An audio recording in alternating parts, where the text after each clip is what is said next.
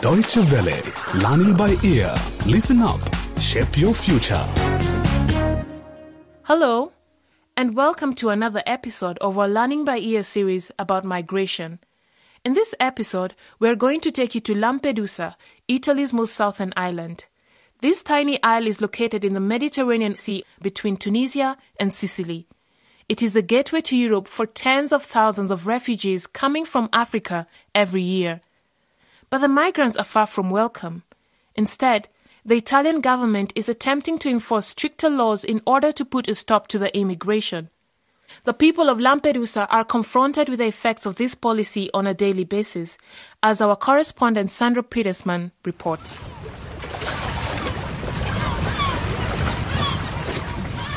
The waves of the Mediterranean break at a small bay between two cliffs. The water is crystal clear and shimmers in the sunlight. The 70 boat people, though, are not interested in looking at the sparse beauty of Lampedusa. The exhausted refugees have risked the perilous crossing from Libya in a rubber dinghy. Barbara Molinario from the United Nations High Commissioner for Refugees, UNHCR, estimates that each one of them has paid at least $1,500 to professional people smugglers. Sometimes it takes a Somali refugee or an Eritrean refugee about sometimes even two years because they have to stop and work uh, in various countries to make the money to pay for the trip, which is very expensive.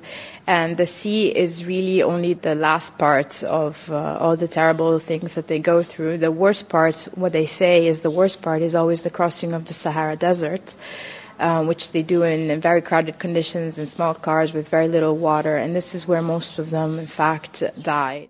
The Italian officials divide the newcomers into two groups.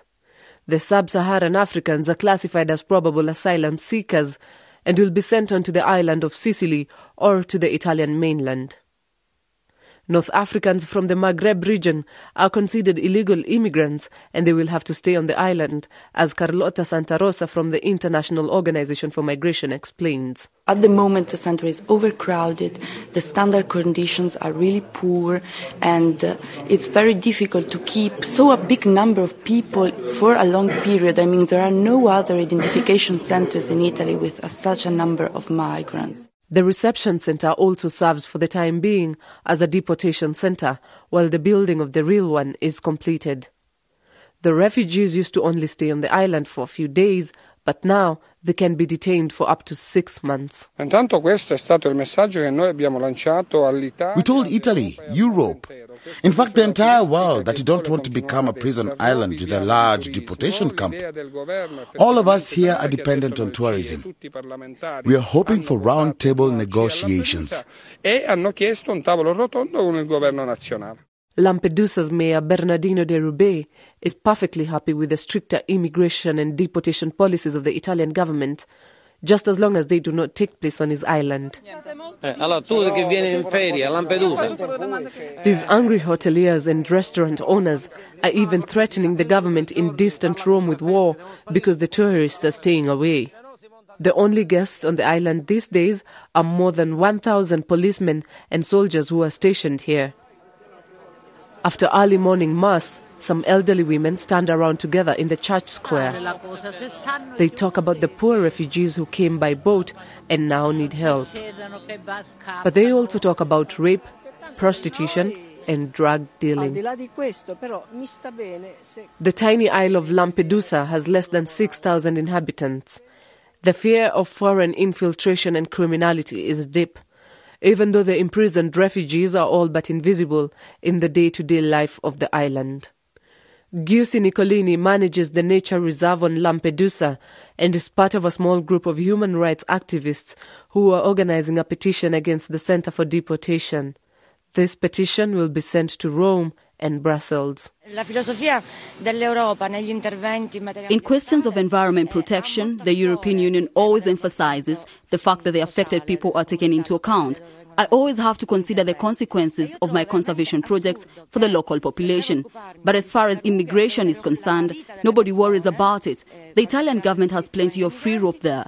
The EU cares neither about the refugees' human rights nor about the rights of the island's inhabitants.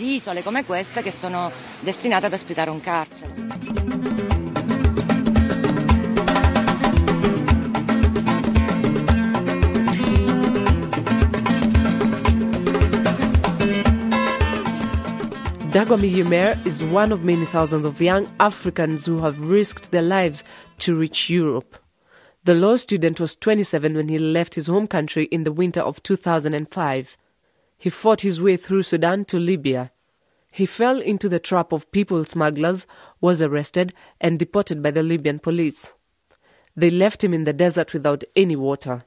He struggled back to the Libyan coast and risked the perilous boat trip across the Mediterranean. In the summer of 2006, after many months of suffering, he arrived on Lampedusa. Recently, Dagmawi Yimer came back to the island for the first time to show the local population a documentary about the continual exodus from Africa.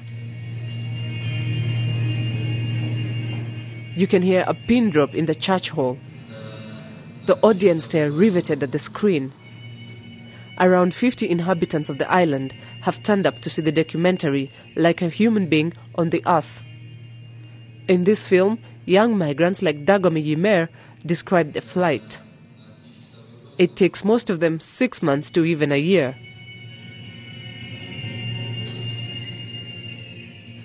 Young men and women describe how they've been hit, robbed, arrested, raped, and stranded in the desert. They tearfully tell how they were subjected to the arbitrary whims of the officials and the people smugglers. Dagmawi Yimer from Ethiopia made the documentary together with two Italian directors who he became friends with.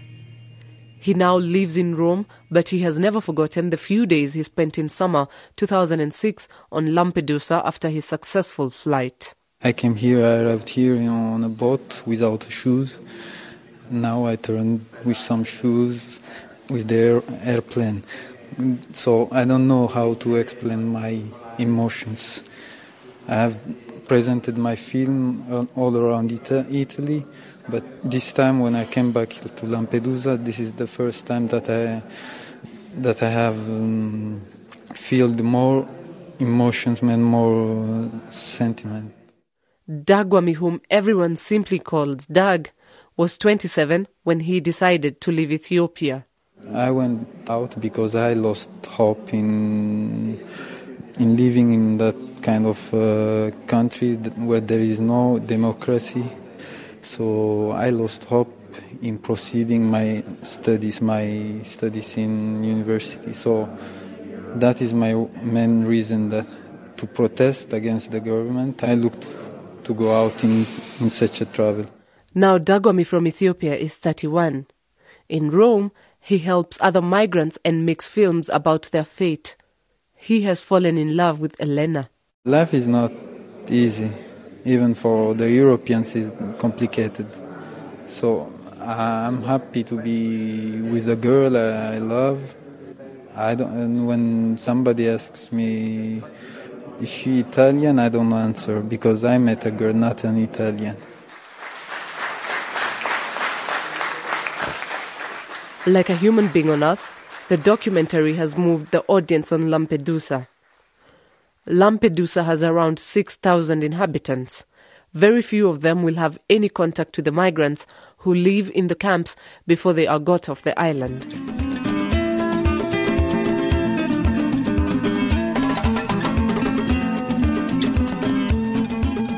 And that was the story of Dagmawi Yimer from Ethiopia, who got stranded as a refugee on the southern Italian island of Lampedusa.